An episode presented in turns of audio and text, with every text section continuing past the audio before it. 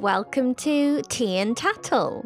I'm your host, Miranda Mills, a freelance writer living in London, and every week on the podcast, I hold candid conversations with a range of inspiring women, including best selling authors, cookbook writers, artists, and many more. We chat about creativity, books, well being, and everything in between. And my aim for these conversations is to inspire and uplift Tea and Tattle listeners. This week, I'm joined by the cookbook writer, Alexandra Dudley, to chat about her passion for sustainable eating, hosting dinner parties, and fast, fresh, easy dishes. I love Alexandra's cookbook, Land and Sea, which brings together a fantastic assortment of tasty recipes that are generally easy to prepare but still pack a wonderfully flavourful punch. Alexandra regularly contributes recipes to Town and Country magazine, and she hosts supper clubs as well as workshops on how to host a dinner party, which sound like a lot of fun. In today's conversation, Alexandra tells me about how she started a business from her kitchen table, creating a healthy, on the go snack that ended up being stocked in supermarkets around the UK. After a few years, though, Alexandra realised that her real passion was for creating recipes, learning more about the provenance of her ingredients, and hosting dinner parties. This is a fun conversation for anyone who's interested in learning more about the food industry and the switch many individuals, as well as restaurants and companies, are making to eat more sustainably. Let's get started with the show. Hi, Alexandra. Thanks so much for being on Tea and Tattle today. Hi, hi. Thank you for having me. Very exciting. Well, I'm really excited to talk to you. I'm such a fan of your beautiful cookbook, Land and Sea, and I love your Instagram account and blog as well. So I've been really looking forward to our chat today. Thank you. That's really kind of you. Thank you. But to start us off, would you just tell me a bit about yourself and how your love for cooking first began? So, I think I, I, mean I get asked this a lot, but I would say I probably knew from a really young age, which I think probably a lot of people in food and drink um, would say the same thing. I think it's something that often comes from when you're quite young.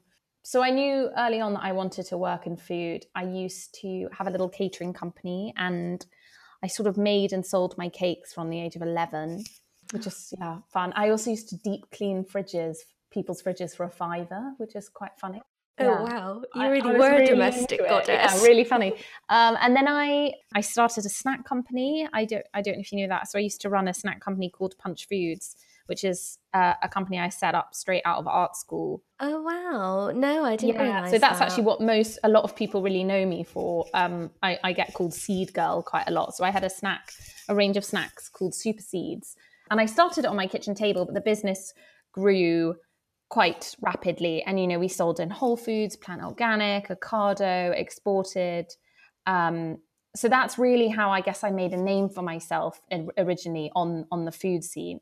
But I so I did that straight out of art school, and I did it for about three years.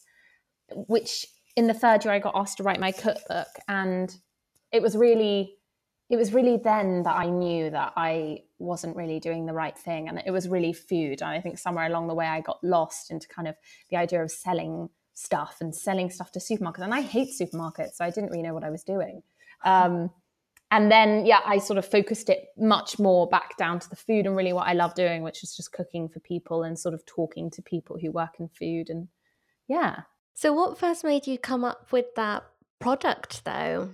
Um, so I used to be on the go a lot, and um, I always was looking for a snack that was kind of good for me but tasty. So, and I used to snack on seeds a lot, and I just kind of saw this gap in the market, and that was that was sort of it, really. Just went from there and started making them. Well, that's really amazing. But so, have you turned your attention away from that now? Much more. I I don't miss it at all. There's like no element of it that I miss. I mean, it was a great learning curve and it's impressive. You know, it's a great thing to have done and you know, I did I did did well from it, but gosh, I don't envy anybody in that industry, I have to say. I think it's it's very difficult and most things are difficult. Like what I'm doing now is very difficult as well. But I think for me, there was I, I'm such a creative, you know, I'm still an artist. And I felt like I, I just wasn't creative at all in it, at all. You know, it was one thing and mm. that was it. And my job was to sell this one thing. Whereas I think with what I do today, it's so diverse anyway. I do so many different things. And within that, I can, there's so much more room for creativity and flexibility within it. And food is more like that anyway, because it's, it's a lot more creative, I think. And do you still keep up with your art?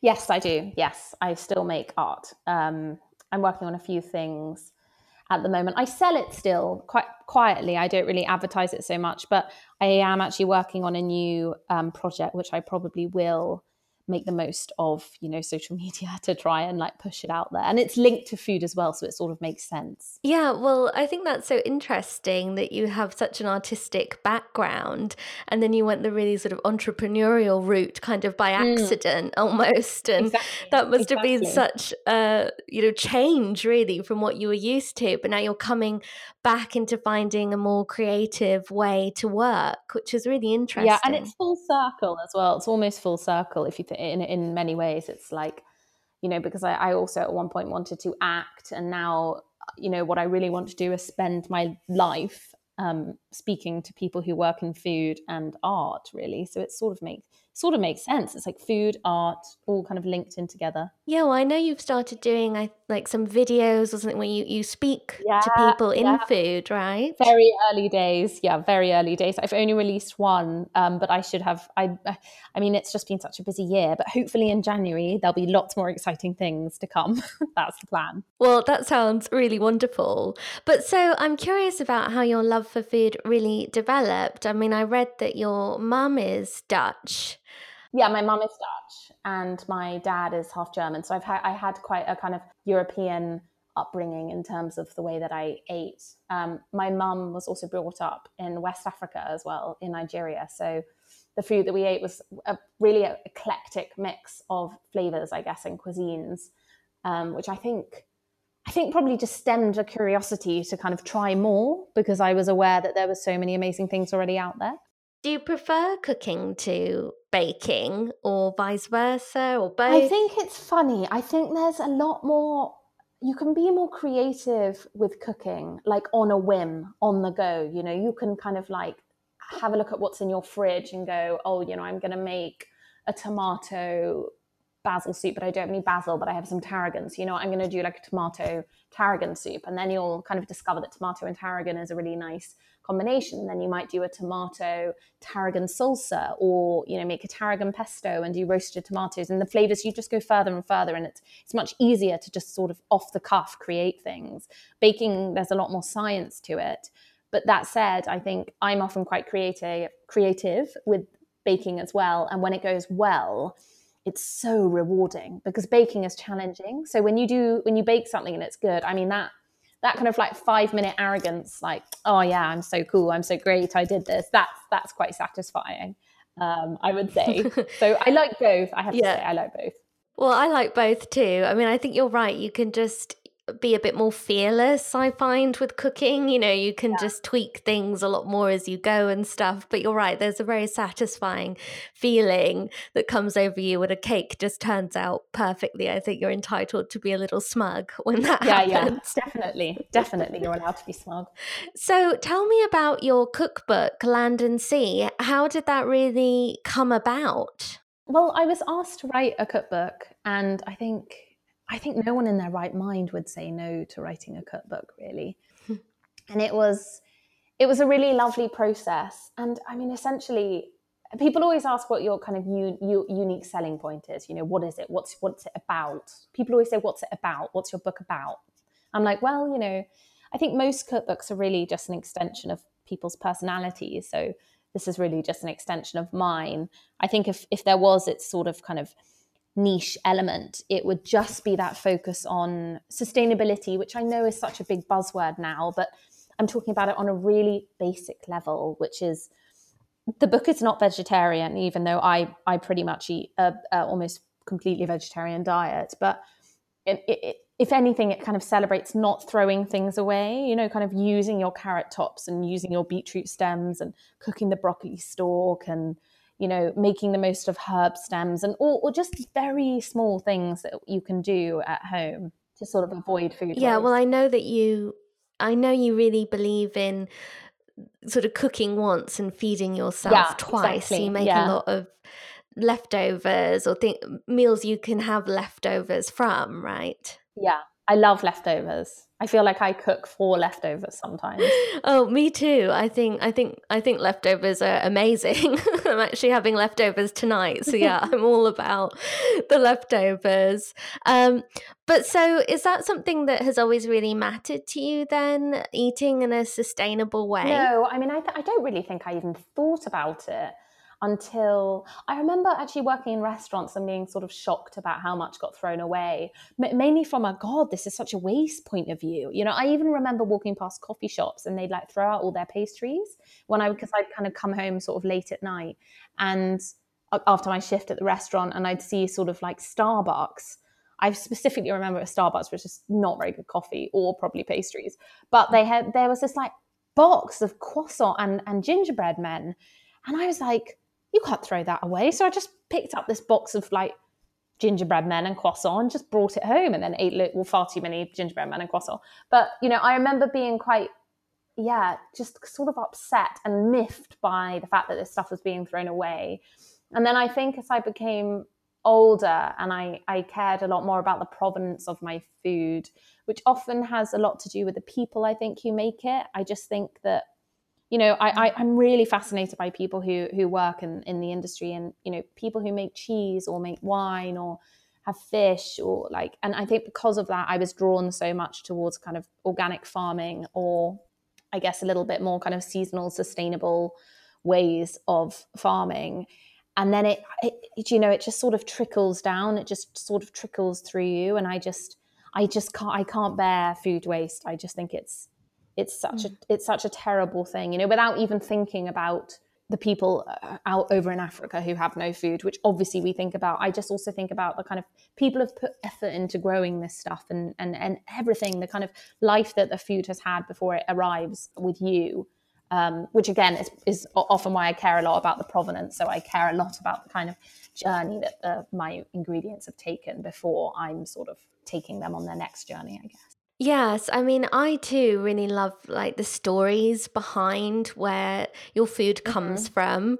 You know, whether that's a story about a farmer or cheesemaker or winemaker, as you say, I think that you can just feel so much more connected then to the food that you're Yeah. eating, and that can be, you know, a wonderful part of the experience. Um, and I, I do think there's so much room, as you say, to really improve upon this, not just with the individual person, but also restaurants, big corporations that you say like Starbucks. I mean, that's really shocking.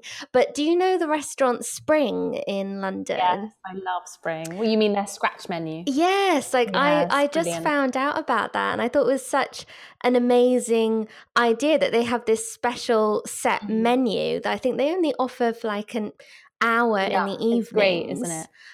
Yeah, it's so good because uh, it's called the scratch menu because they just use up leftovers. I mean, I thought of you straight Mm. no, It's away. really uh, super. Yeah, it's brilliant. I know, and I think that's just such a great innovative way of serving food that they're doing that, you know, using up leftovers but making them into this amazing Yeah, meal that people can have at a very sort of reasonable yeah. fee. Would you like to see more of that kind of happening? I think, do you know, I would have to say, I think we are seeing more of it happening. I, I can't remember what restaurant I was looking at the other day where it was something to do with some sort of leftover breadcrumbs or like yesterday's bread and butter pudding, um, or you know, yesterday's kind of croissant pudding or something. Something, Mm. and it was it was pretty. It was quite a mainstream restaurant. I was quite impressed with it. But there's another restaurant called Native, which has basically a kind of zero rate waste policy, and they are. I mean by so many people's standards, they would be considered zero waste as they are, but they are so humble and have have such kind of de- a deep rooted kind of like ethics that they want to be completely zero waste, and they really, I mean, they use everything. They use kind of every crumb and every herb, and everything gets turned into something else, or it gets pickled, or you know, they, they, they really they throw nothing away, um, and they they are, have a real focus on kind of foraged foods as well, which is quite mm. fun. Um, and there, there was even Gail's Bakery did a special loaf that was made from kind of yesterday's loaves that was then turned into another loaf. And I think you, I think, I think we are seeing it more. I think restaurants are thinking about it more. There, the pressure's on, really. I mean, if you're doing anything in any industry these days, fashion, food, try and think what else there is. I'm like fashion, food. What else is there? Um, but you know, there, there is that kind of corporate responsibility, I would say, to you know, you can't bring something else out now that isn't in kind of recyclable plastic, for example, you know, because people are going to criticize you instantly. Um, yeah. No, that's so true. I think it's great that there is more developing awareness around these issues. Do you like foraging? I mean, I know you're a fellow Londoner, and I'm always kind of curious about this. Like, is it possible to forage in London? It is possible to forage in London. I would say don't go too low. Try and keep it to like above waist height, just because you know there are a lot of dogs and cats and foxes and other things in London, probably humans as well that pee on on the stuff. So, um, and I would say you know places like kind of like Walthamstow, it's a bit further up, or even like Hampstead Heath. You know, you can find some great things. Mm. You can find great blackberries. You really have to. I mean, I would say you would go further afield. I rarely go foraging in London. I have to say. Um, I probably don't forage enough. I'd really like to know how to forage mushrooms. Um, I think that would be a cool one to know. Uh, I'm just too, I know. just too scared. I've heard such horror stories about people. Yeah, you, know. you don't want to poison yourself you really, or I, others. I, I, know I would. I'd probably pick up the like most poisonous mushroom and you know feed it to everyone. It'd be awful. I know. I'm definitely scared of mushrooms too, but it would be really great to like know which ones are safe. But so, what was the experience like in writing your first cookbook? Did you have a favorite part of that whole process? Uh, it was quite a rushed process for me. I was still running my business, so I was sort of writing it in the evenings. And the one regret I have is that I didn't really get to. It sounds really risky me saying this, but I didn't get to test any recipes. I didn't really get to create anything for the book. So there was there was due to kind of like a number of reasons there was a bit of time pressure on it so i really it's really a book just made of recipes that i already made which is it, it's great but obviously i have that thing where i'm like god i wish i could have put this in my book because you know now i do this and i do that. And i mean hopefully i'll do another book so it can all go in there. Um, obviously all the recipes were tested. Sort of as we were shooting them that's when because you know as if you cook you kind of cook by eye so i don't know if it's two or three tablespoons of olive oil. So that kind of thing is actually that's probably the most stressful part kind of having because you really have to be mm. specific. You can't just kind of go rogue with it and so we did that during the shooting taking the photos. And actually it's probably the the shooting is probably the most fun part i would say. Although i love the writing as well. I, I love writing so writing is also fun. I really enjoyed writing the introductions for the chapters and stuff. It's like an ode to ingredients yeah, well, I really enjoyed reading them. You know, I loved what you had to say about food and also your sort of relationship to food and the story behind a lot of the dishes. Yeah. Do you have some favorite food writers? Oh, I definitely do. Yeah. Um, I love Nigel Slater a lot. Um, mm. oh, gosh. I sort of want to be him, but you know, in, in female form. I think we all do. yeah, he's just got such a way with words, and he just there's such a simplicity with his food, but a kind of quite a he's really worldly nigel slater. He has a real love for kind of japanese food and stuff and it kind of shows in his cooking there's such a respect for the ingredients.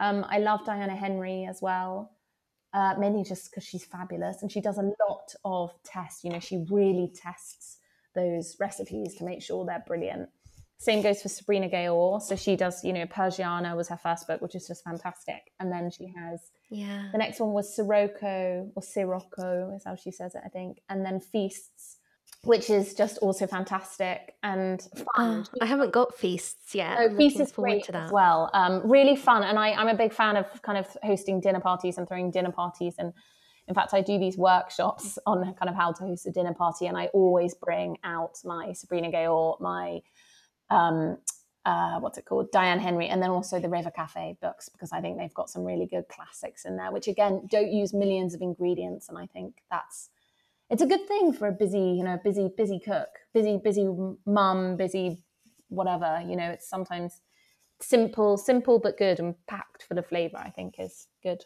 Yeah, exactly. I mean, you're so right. We all have really busy lives, and it's great when you don't have an ingredients list that sort of takes up a whole enormous page. Yeah. And I love that so many of your recipes pack a lot of flavor, but with, you know, pretty minimal ingredients. I mean, one of my favorite things to make from your book actually is some of your salad recipes. Yeah, really like I, Yeah. Yeah, like I love your grapefruit and carrot yeah. salad and you've got uh, all these great little sort of 5 minute salads and I think yeah. they're just so nice because they're a lot less boring than just, you know, basic salad, but yeah. they don't take long to put together. Yeah, I mean, I think that's that was that's it is important with cooking and actually a lot of I think because my so my family, especially my dad, has always loved to entertain, and I have always been the kind of resident cook.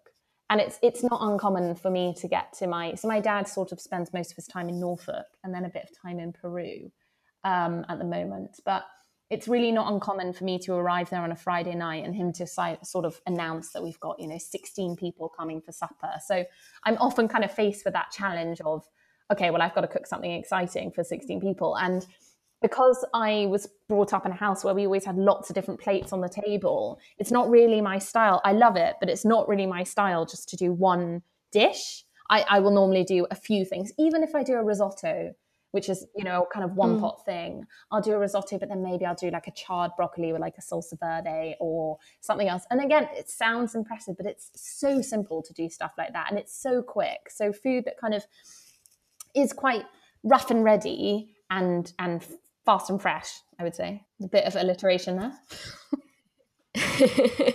well, that sounds like just the kind of way I like to eat. So, yeah, it's definitely a reason why I do really like your cookbook. But it sounds like you come from a family of real travelers. I know you yourself love to travel too. Um, does that influence the kind of food you like to make as well? Yeah, definitely. I think my yeah most my my biggest influence is from actually going out to restaurants mm.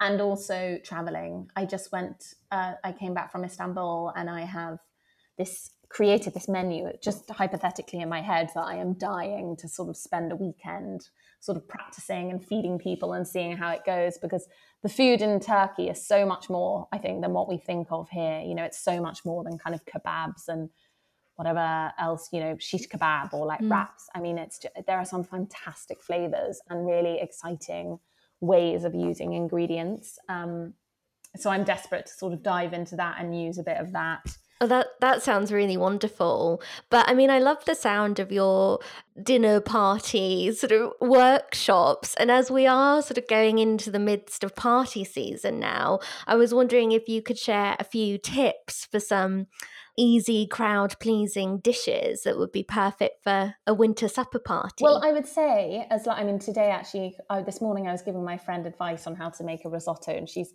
she's aiming to cook risotto for twelve people, and I said you oh, will wow. need two. That's a lot yeah, stirring. You will need two pans for that, two very large frying pans. So I guess my first advice would be probably don't cook risotto if you want to be part of the party. Yeah. if you're standing up, I love cooking risotto, and actually I do it quite a lot. But you need to you need to be aware that you're going to be standing up, and I would say kind of sweat your onions first.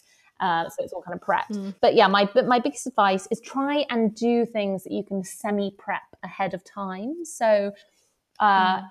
and and cold room temperature or cold food it's you know i know it's winter but if you've got an element of something that's warm so kind of a perfect thing is like a kind of shove it in the oven. I always say like you want to shove it in the oven and then you want a kind of quick fresh like five minute thing. So maybe you've got a kind of chickeny dish that's like with onions and lots of like lovely vegetables or spices and you've got it all prepped and it's marinated you 20 minutes to you're going to sit down and you just bung it in the oven and then you've got kind of like maybe a wintry slaw you know something with kind of carrots and red cabbage and pecans or something you know kind of like nice and nutty and indulgent and you've made the dressing you've put the like grated carrots and the cabbage in you've put the pecans in it's just sitting in a bowl and five minutes before you're going to sit down you just toss it.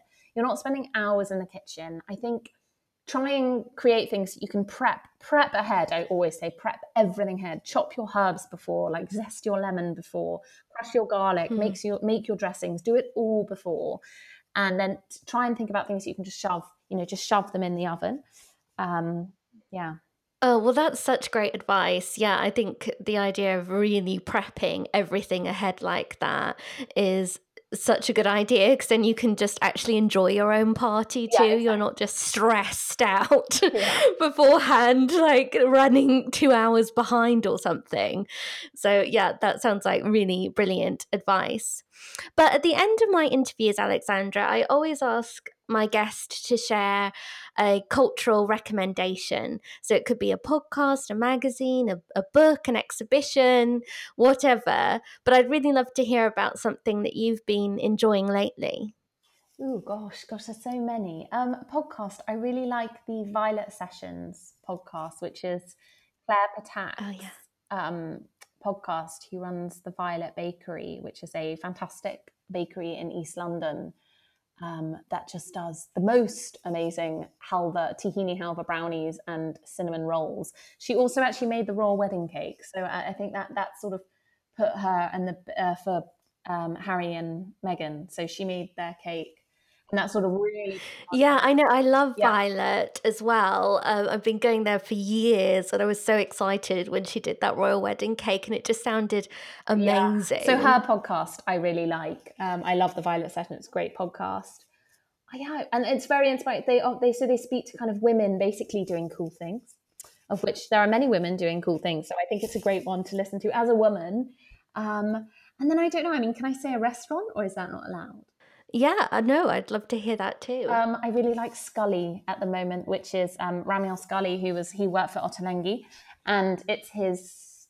first uh, restaurant. It's in London, sort of near Piccadilly, and it's oh, it's just fantastic. It's a real mishmash of flavors. I guess it's what real fusion is. You know, you've got you'll have sort of a bergamot labneh with a sort of miso aubergine, and then kind of a corn tortilla thing. I mean, there's you know you've got like kind of Jap- Japan in there and like Lebanon or the Middle Eastern food, and then you've also got Mexico, and it's just really fantastic, really well thought out, exciting food. Oh, that sounds wonderful. And my gym is actually near Piccadilly, so it's good to know a restaurant recommendation, yeah, although that could yeah, also yeah. be dangerous. really good. Definitely go. Definitely go. Fantastic. Well, and what's next for you? Uh, do you have any events or projects coming up that you're able to share at the moment? Um, yeah, I always have my um, supper club sort of rolling and my sort of how to host a dinner party workshops. Um, and I often do sort of other fun things. I'm probably going to put on a supper club for Street Smart, which is a charity that helps kind of the homeless in winter. Um, but yeah, there's always events on my website. And then, yeah, hopefully I need to just get a bit more YouTubey and um, that will be happening. And then I'm, I'm launching my podcast, my own podcast, which is about dinner parties in January. So that is something that's coming, which is hopefully quite exciting. Hopefully you like people like dinner parties. It's a, a bit of a running theme for me, you may have guessed. oh, that sounds amazing. I can't wait for that. I love dinner parties too, so I'll be sure to be listening in.